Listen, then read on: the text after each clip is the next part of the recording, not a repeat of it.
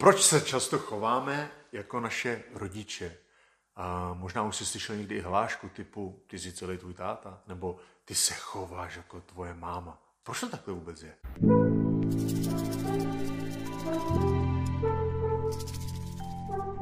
Čau, tady Josef Huang, zdravím tě u dalšího videa uvědomění.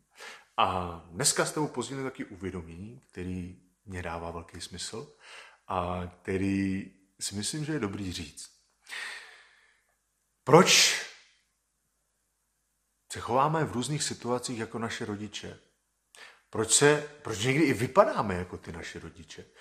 Samozřejmě jednou věcí nějaká epigenetika, to nějaký ty geny, které vlastně si nesou sebe ty informace, ať už to spermie nebo to vajíčko, a, a my pak podle toho nějakým způsobem vypadáme.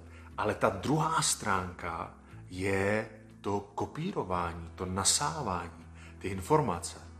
Když si představíme, už jako miminka, nebo miminka, už když jsme v tom bříšku a vlastně jako plod se nějakým způsobem vyvíjíme, tak už tom, v tom čase nasáváme ty informace, nasáváme ty emoce, ty myšlenky, jak se cítí naše maminka. To, jaký má vztah s otcem. To, jaký už má ta maminka vztah s tím dítětem. Jestli to dítě chtějí, nebo jestli si přejou holčičku, ale přitom se jim tady rodí malý chlapeček. Už tohle to má obrovský vliv na to, jak se budeš ty cítit v životě. No a tak pak samozřejmě se narodíš a si to dítě, si to miminko. Každý slovo, každá věta, všechno, co ty rodiče žijou, prožívají, tak ty nasáváš do svého informačního pole. Ty jsi jako houba, která nasává. No a samozřejmě během toho vyrůstávání nasáváš ty svoje rodiče, to chování. A vlastně ty rodiče jsou pro tebe takový největší mentoři, jsou to jako bohové. A ty rodiče tě takzvaně programujou. No samozřejmě potom, když ti je 18, 19, 20, tak někteří z nás se odstěhují a začínají žít život podle svého, svůj vlastní život. Možná někteří založí rodiny a tak dále. Teď o co jde? Ty si nasával těch 20 let jenom rodiče, možná učitelky, ale stejně, nebo kamarádi, to je jedno, ale nejvíc, koho si nasál, byli tvoji rodiče. Proto ty v různých situacích budeš konat, myslet, jednat, prostě se budeš chovat tak, jak se chovali tvoje rodiče.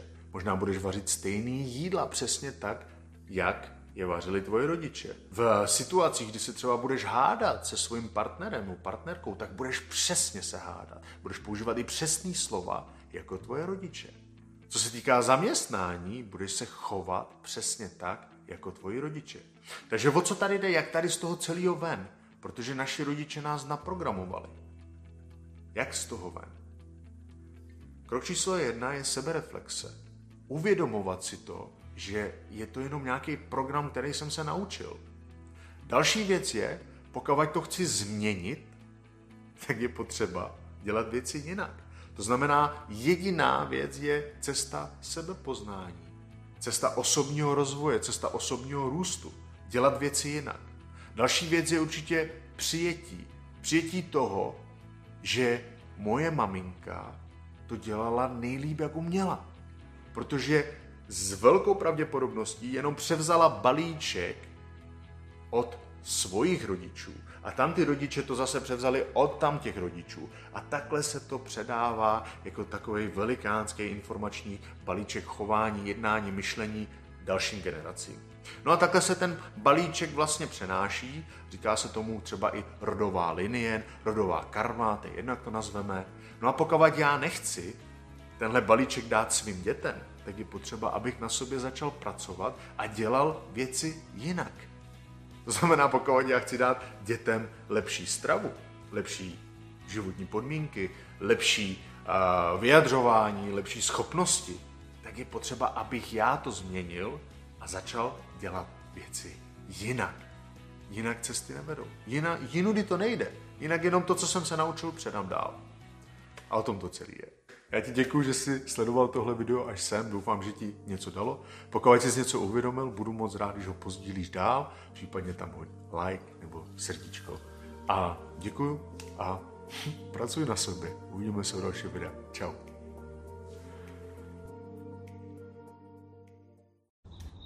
Ego, cíle, cílový feťák, člověk, který se za něčím neustále honí a neustále chce víc a víc a víc a víc a víc a přitom ani nevidí ten svět kolem sebe, jenom vidí ten pomyslný cíl, ten pomyslný rank, ten finish, ten vybudovaný barák, tu káru, ty peníze.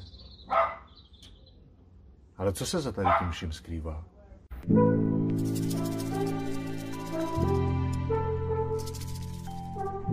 Čau, tady Josef Hoang, zdravím tě u dalšího videa uvědomění.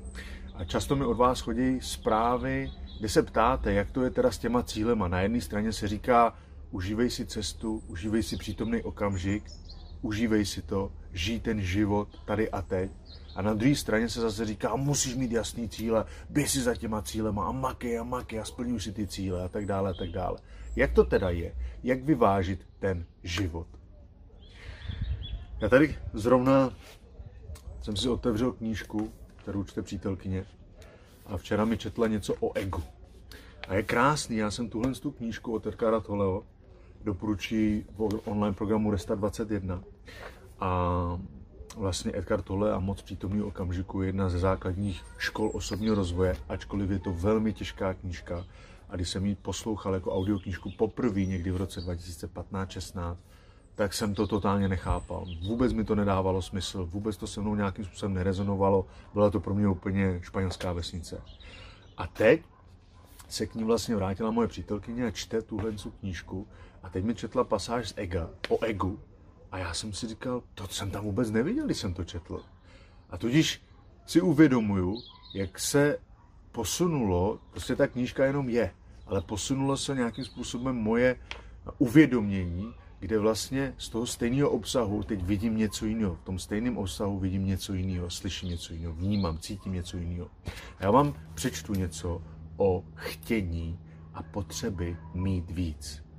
Ego se stotožňuje s vlastněním, ale jeho uspokojení z vlastnění je relativně povrchní a trvá jen krátce. Uvnitř zůstává hluboko, hluboko zakořeněný pocit nespokojenosti a neúplnosti, že nemá dost.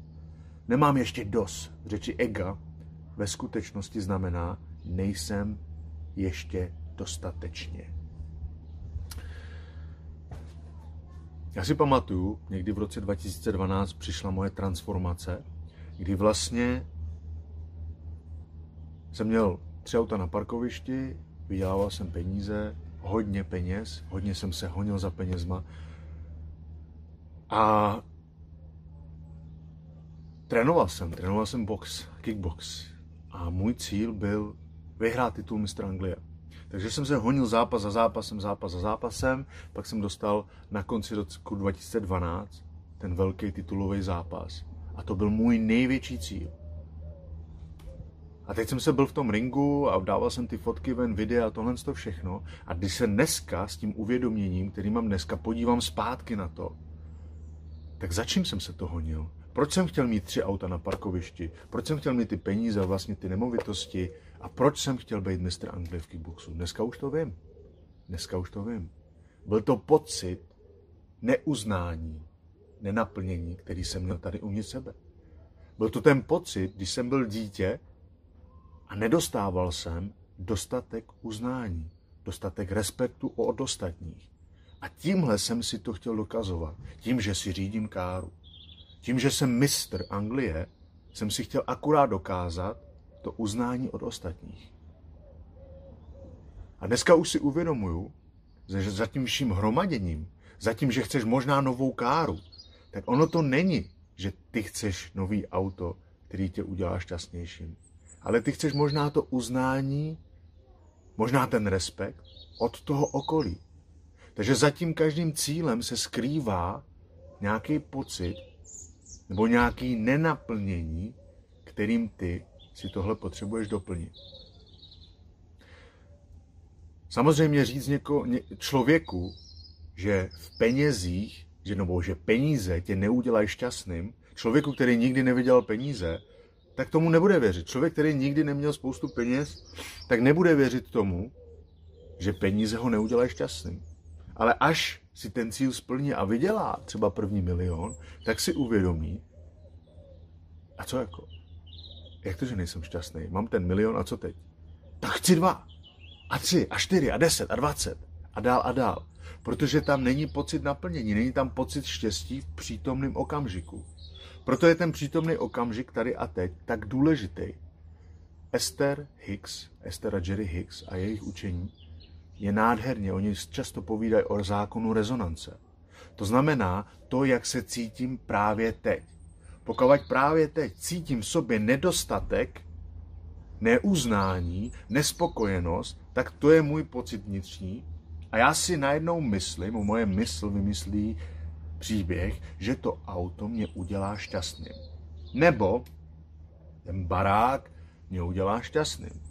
Nebo ten titul mě udělá šťastným. Nebo ty peníze mě udělají šťastným. Tak proto se za tím honím, honím, honím, honím, honím, honím, honím. Jenže v přítomném okamžiku v tu chvíli vyzařuju ten nedostatek, tu nespokojenost, tu, ten špatný pocit. A mezi tím se honím, honím a myslím si, že až toho dosáhnu, tak budu šťastný. Jenže tak to není. Protože v momentě, kdy toho dosáhnu a koupím si tu káru, nebo si koupím ten barák, nebo vydělám ty peníze, tak ono to je taková jakoby záplata, takový rychlý štěstí. A pak najednou o týden později, o dva týdny později, zas ten pocit stejný, který jsem měl předtím. A zase to jede nový cíl. A teď potřebuji tohle, tohle, tohle, tohle, tohle.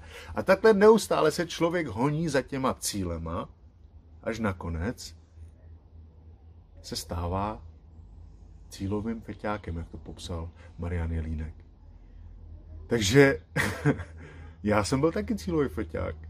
A vím, jaký to je a dneska to můžu říct. Ale samozřejmě člověk, který si ještě nesplnil ty cíle, tak to neví a proto se někam honí. Jenže já když se dneska podívám zpětně na svůj život, jak jsem se honil, honil, honil, honil, honil, a přitom dneska vidím svoje děti, 11 letého, skoro už 12 letého Ryana a 5 letého Olivera, a koukám, jak jsou na těch telefonech a jak jsem je naučil to všechno, co dneska umějí, tak si říkám, sakra, já nechci, aby můj život mi protekl mezi prstama, když budu se inspirovat příběhem Steva Jobse a přečetl jsem si několikrát jeho životopis, velmi inspirující. Tak Steve byl neskutečně cílový feťák. Neskutečný. Prostě cíl, cíl, cíl. Ano, Steve nám tady nasadil neskutečnou laťku. Apple je dneska jedna z nejhodnotnějších firm na světě. Ale za jakých podmínek?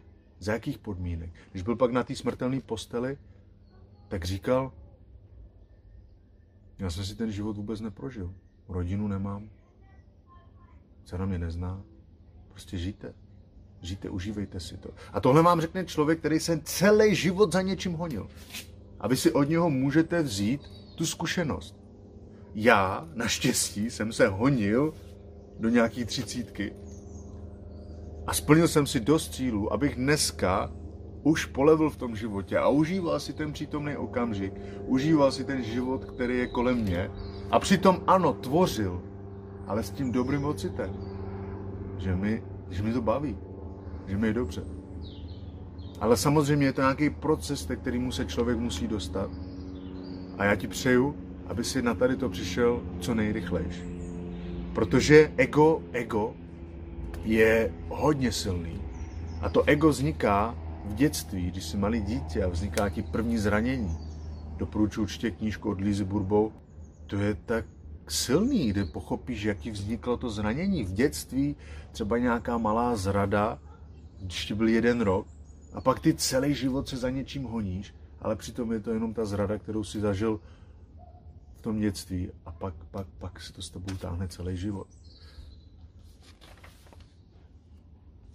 Někdy ego přesně ví, co chce a svůj cíl se snaží dosáhnout drsným a bezohledným způsobem. Stačí zmínit Čingischána, Stalina, Hitlera. Energie jejich chtění však vytvořila opačnou energii stejné, stejné intenzity, která nakonec vedla k jejich pádu. Ale než k tomu došlo, způsobili mnoho neštěstí sobě a zejména jiným lidem. Jinak řečeno, rozpoutali peklo na zemi. Ego má většinou protichudné touhy. Chce různé věci v různých časech, nebo dokonce ani neví, co chce. S výjimkou toho, co chce, co nechce, přítomný okamžik. Znepokojení, neklid, nuda, úzkost, nespokojenost jsou výsledkem nenaplněného chtění. Fyzická potřeba jídla, vody, přístřeší, oblečení a základního vybavení by mohla být snadno zajištěna pro všechny lidi na planetě, kdyby nebylo nevyváženosti zdrojů zapříčiněný šílenou a sobeckou potřebou chamtivého ega mít víc. Takže přátelé, na co když se podíváme, ty, ty dneska ty panovníci, ty prezidenti, ty vladaři a tohle to všechno, tak to je jenom jejich nenaplněnost z dětství, jejich zranění, díky kterému oni dneska mají tu touhu budovat, tvořit a chamtivost a víc a víc a víc a víc a hromadit. A vlastně tím jenom záplatujou to, ty svoje zranění. Proto cesta osobního rozvoje a růstu je tak důležitá, kdy ty na sobě zapracuješ, vyčistíš si tyhle ty sračky z dětství a díky tomu najednou zjistíš, jak je krásně tady a teď tomhle času a prostoru. A ano, buduješ nějaký cíl, děláš to, co tě baví, to, co tě naplňuje. Ale už ne jako nějaký psychopatický cílový feťák, který si myslí, že až dosáhne tam toho, tak bude šťastný. Protože už tady a teď musíš být, nebo chceš být šťastný. A pak ten život je krásný. Ten život je krásný, když se podíváš kolem sebe. S tím dobrým pocitem tady a teď se tvoří úplně jinak, než když se za něčím honíš s pocitem toho nedostatku a že až to budu mít, tak budu šťastný. Já ti děkuji, že jsi sledoval tohle video až do konce. Doufám, že ti něco dalo. Napiš mi do komentáře tvoje nějaké uvědomění a budu rád, když tam hodíš like, srdíčko, případně tohle video pozdílíš dál. A ať už si na jakýkoliv cestě přeju ti to nejlepší. Měj se krásně. Čau.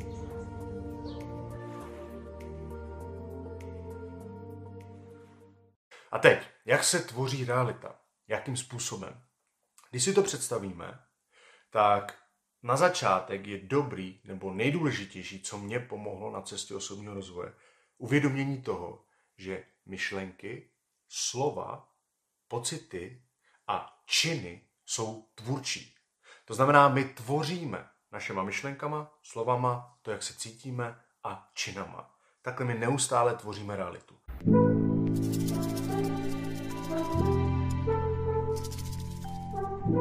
Čau, tady Josef Hoang, zdravím tě u dalšího videa uvědomění a dneska s tebou pozdílím moje takový, můj úhel pohledu na to, jak se tvoří realita, jak si tvoříme sny a jak tvoříme ten život, ve kterém žijeme.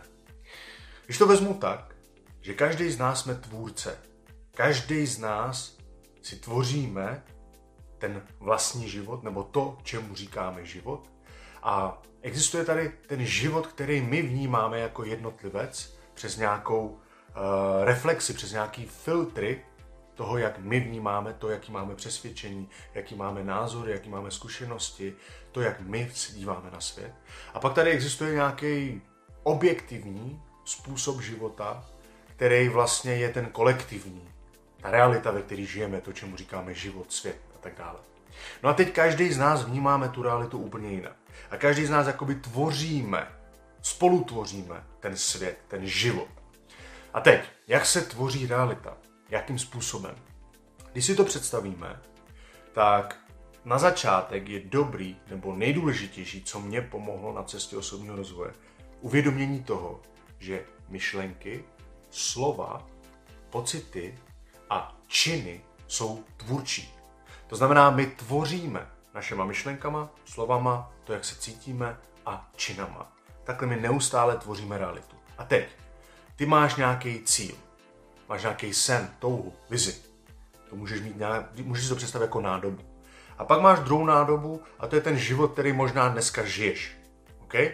A ty si ten cíl, ten cíl, to je jako kdyby si, když si to představíš, máš nějaký cíl a to je jak kdyby si dal první kapičku do té nádoby. A teď myšlenky, slova, pocity a činy jsou tvůrčí. To znamená, na co myslíš každý den? Většinu času. Myslíš na svoje cíle? Když mluvíš, jakým způsobem mluvíš? Mluvíš o svých cílů? Když se cítíš, jaký máš pocit z tvýho cíle? Když něco děláš, tak co děláš? Je to ohledně tvýho cíle? Když si to představíš, že máš ty nádoby dvě a představíš si to tak, že každou svojí myšlenkou, svým slovem, nebo pocitem, nebo činem naplňuješ jednu z těch nádob. Jedna je ten splněný cíl, ta hmotná realita, kdy už to vidíš v tom svém životě. A to druhý je třeba ten negativní život, ten život, život v chudobě, ten nesplněný cíl. A teď, já někde jsem a každý den, jak přemýšlím? A dneska to je špatný, šup, naplním tady tu nádobu. A ono to nevíde, šup, naplním tuhle nádobu. A když já mám to, tohle toho blbý pocit pochybnosti, šup. A já plním vlastně tuhle tu nádobu. A nebo můžu si říkat, jo, vyjde to, věřím tomu, jdu pro to něco udělat, navolám nějaký schůzky, šup, tady plním tyhle nádoby. Jo? A takhle postupně my v tom životě denodenně plníme obě ty nádoby. A v momentě, kdy to dosáhne nějakého bodu, když už si do toho dal dostatek pozornosti, energie, času, tak se to jakoby zhmotní. Protože na začátku je všechno jenom myšlenka, je to jenom jako vize, je to sen. Ale než se to dostane do té hmoty, tak to potřebuje tu energii. A ta energie právě je ta myšlenková, ty nápady, potom ty slova, jak se o tom bavíš, pak jak se o tom cítíš a pak ty činy. A pak už to jdeš tvořit do té reality. No a vlastně v momentě, kdy ty naplníš tu nádobu, bum, a je to tady. A takhle vzniklo úplně všechno, když se pám tady na tu myšku, tak nejdřív měl někdo nějaký sen, vizi, touhu. To byla jenom myšlenka, to neexistovalo. Tady ta myš neexistovala. A někoho napadlo vytvořit něco jako myš, nějaký natlačítka, aby se s tím mohl hejbat. A teď to krmil nápadama, možná si začal kreslit, možná o tom začal mluvit, možná se už měl ten pocit, že už to přichází. A najednou mu do života začaly přicházet tzv. synchronicity, kde vlastně ti chodí lidi do života, situace, události, okolnosti, který ti jakoby napomáhají k tomu, aby se se k tomu dostal. A ty postupně, postupně, postupně tvoříš, pak ti přijde do života člověk, situace a najednou bum. A v momentě, kdy se naplní ta nádoba, tak vznikne třeba prototyp, první, pak druhý, třetí, čtvrtý a pak to jde třeba do prodeje. Jo? Ale naopak, když máš pochybnosti, tak ty to tím vlastně brzdíš a do života ti zase chodí události, okolnosti, který ti jenom dávají, kde ty vlastně vytváříš tu realitu. Můžeš si to představit, když třeba někam pospícháš. Máš dvě možnosti. Buď budeš pospíchat, anebo půjdeš tou cestou dobrý. Je tam víra, že to zvládnu. A ty teď sedíš v tom autě a v momentě, kdy máš ten pocit, ty myšlenky, nejdřív ty myšlenky, a přijedu pozdě, přijedu pozdě, přijedu pozdě, a ještě mluvíš v tom autě, já jedu pozdě, troubíš, jo, cítíš se, že už jedeš pozdě, tak vlastně i tak jednáš a najednou bum, červená. Bum, červená. Bum, červená. Jo? A naopak je to zase, když máš ten pocit a ty myšlenky a ty slova, ne, všechno je v pořádku, já to zvládnu. A nejenom zelená, zelená, před tebou se rozsvícují zelený a ty jedeš. Takhle to funguje i v tom životě. Úplně stejně. Prostě máš cíl, tím zasadíš tu první kapičku do té pomyslné nádoby a každá myšlenka, každý slovo, každý pocit, každý čin je tvůrčí. Takže se zamysli teď hned, jakou nádobu naplňuješ. Naplňuješ nádobu, kde je toto splněný, a nebo naopak ty pochybnosti, strachy. A vlastně tím si vytváříš realitu, kde jsou ty červený, červený, červený, červený. No a ty se pak divíš, proč se ti ještě ty a tvoje sny a cíle nevyplnily. Takže já děkuju, že jsi sledl tohle video až sem. Doufám, že ti dalo nějaké uvědomění. Případně mi napiš do komentáře, co si o tom myslíš, co jsi uvědomil nebo uvědomila. A hoď tam like, klidně to sdílej dál a děkuji ti, že sleduješ, děkuji za všechny ty ohlasy a měj se krásně, uvidíme se zase někdy u dalšího videa. Čau.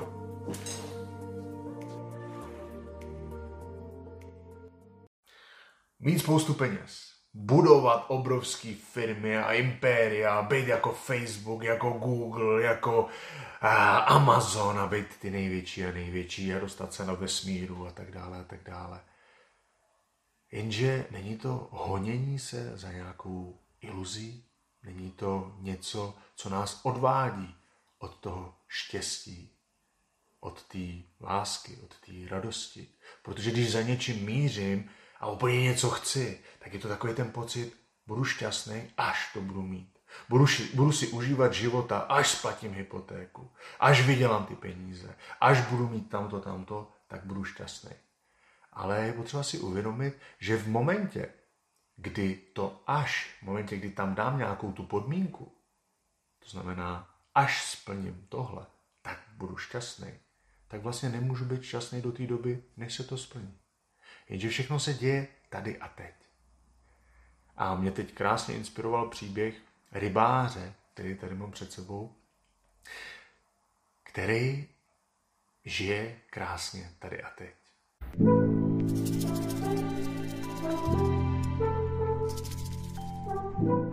Čau, tady Josef Hoang, zdravím tě u dalšího videa uvědomění a dneska si s tebou pozdílet myšlenku, která mě pomáhá na mojí cestě a víc a víc mi dává smysl.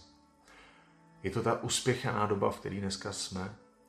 Dneska splnit si nějaký cíl, vybudovat firmu, eh, vybudovat i úspěšný biznis už není velká věda, tak jako tomu bylo třeba před stolety nebo v době průmyslové. Ale čím dál tím více jakoby dostáváme do nějaký té pasti toho, že chci dokázat něčeho, chci si něčeho splnit. A tak se do toho dáme, že makáme, makáme, makáme, makáme, makáme, makáme. A najednou se porozhlídneme a sakra deset let pryč a my pořád makáme a ten život jakoby projde těma prstama, děti vyrostou a my najednou, sakra, když jsme si ten život ani neužili. A pak na starý kolena si máme užívat života, když už jsme nemocní, klouby chroupají a tak dále. A tohle je úžasný příklad, příklad toho rybáře z té malé vesnice, který se zrovna vrací s tou lodí do toho přístavu a vykládá tam ty ryby. A mezi tím tam stojí podnikatel, velký podnikatel, který si přišel do té malé vesnice odpočinout do toho všedního života. A tak kouká na toho rybáře a ptá se toho rybáře, jak dlouho ti trvalo chytit všechny tyhle ryby? A ten rybář odpovídá, no celý ráno. Už ve tři ráno jsme stávali a jeli na, na moře a teď jsme nachytali tady ty všechny ryby. Podnikatel se ptá, dobře, a co s těma rybama budeš dělat? A rybář říká, no tak něco si necháme, něco rozdám po rodině a po kamarádech a něco prodám. A ten podnikatel říká, OK, super, a co budeš dělat potom? A ten rybář říká, budu odpočívat, vyspím se, potom stanu, pohraju si s dětma, se ženou, budu s kámošema na pivo a budu si užívat poklidního dne. A ten podnikatel říká, hele, poslouchej, já školím podnikatele a mám MBA a jsem fakt skvělý tady v tom, co dělám, dokážu ti vytvořit business plán tady k tomu. Co takhle, kdyby si místo toho, abys odpočíval, kdyby si chytal víc ryb, kdyby si víc makal a potom za prodaný ryby by si mohl koupit další loď. Časem by si mohl mít flotilu lidí, mohl by si se odstěhovat do velkého města a založit velikánskou firmu, časem možná i nějakou konzervárnu nebo nějaký rybí trh. Ten rybář se zeptal, OK, super, super, a jak dlouho by tady to trvalo? On říká, no možná 15 let, možná 20 let, ale při nejhorším 25 let. A on říká, ten rybář, OK, super, a co bych dělal potom? On říká, no tak potom, co bys to vybudoval, tou boskou flotilu a konzervárnu a rybí trhy, tak bys to mohl prodat. A on říká, a co bych dělal potom? A on říká, no tak potom ty vydělané peníze, mohl by si si koupit, co chceš, možná by si se odstěhoval s rodinou do nějakého malinkého městečka, by si mohl koupit nějaký pěkný dům, trávit čas s rodinou, s dětma, odpočívat a užívat si ten důchod. ten rybář mu povídá, OK, a já to žiju už teď. A to je přesně ono. Že my se za něčím honíme, honíme, honíme, chceme něco obrovského vytvořit a splatit hypotéku a dělám to pro děti, dělám to pro všechny, ale pak najednou nám ten život proklouzne mezi těma prstama A najednou nám je 50, 60. A my se podíváme, dětem je 20, 30. A my jsme s nimi ani nebyli. Protože jsme se neustále někam honili. Ty děti nás volali, tati, pojď si se mnou zahrát fotbal. Tati, pojď ven. Ne, ne, já teď musím makat. Já teď potřebuju vytvářet. Teď potřebuju dělat tohle. Počkej. Až vydělám ty peníze, až prodám tu firmu, tak pak si s tebou budu hrát. Jenže takhle to nefunguje v tom životě. Mně přišlo teď velikánský uvědomění, jak je ten život pomíjivý. Jak je ten život, jak pořád plyne. A existují tady zákony rovnováhy. Když si představíš, koho bude zajímat, že tady žil, že jsi tady byl, za sto let, koho to bude zajímat? Že jsi chtěl něco tvořit, že jsi měl nějakou hypotéku, že si vytvořil, skoupil nějaký majetky. Koho bude zajímat za tisíc let, že tady byl nějaký Apple, Google, Facebook? Nikoho to zajímat nebude. A proto je tak důležitý žít ten život v radosti, v přítomném okamžiku, užívat si to, mít ten cíl, k němu směrovat, ale zároveň si i užívat ten život s dětmi, s rodinou, protože lidi stárnou, my stárneme, rodiče stárnou, prarodiče stárnou. Bejt s těma lidma, bejt s tou komunitou a užívat si to společně, dokud to jde. Takže já ti děkuji, že jsi sledoval tohle video až do konce. Doufám, že ti dalo nějaký uvědomění. Napiš mi do komentáře, co si o tom myslíš a jak ty, v jaký fázi jsi momentálně, jestli se zatím něčím honíš, nebo naopak ještě si neplníš nějaký ty cíle, anebo naopak už chceš polevit a spíš si užívat toho přítomného okamžiku. A nebo možná už ti proklouzl ten život mezi prstama a chceš si jenom tak uh, odpočinout, jak se říká na starý kolena. Každopádně budu moc vděčný, když tohle video pozdílíš dál, hodíš tam případně nějaký like, srdíčko a uvidíme zase se někdy u dalšího videa. Měj se krásně. Ahoj.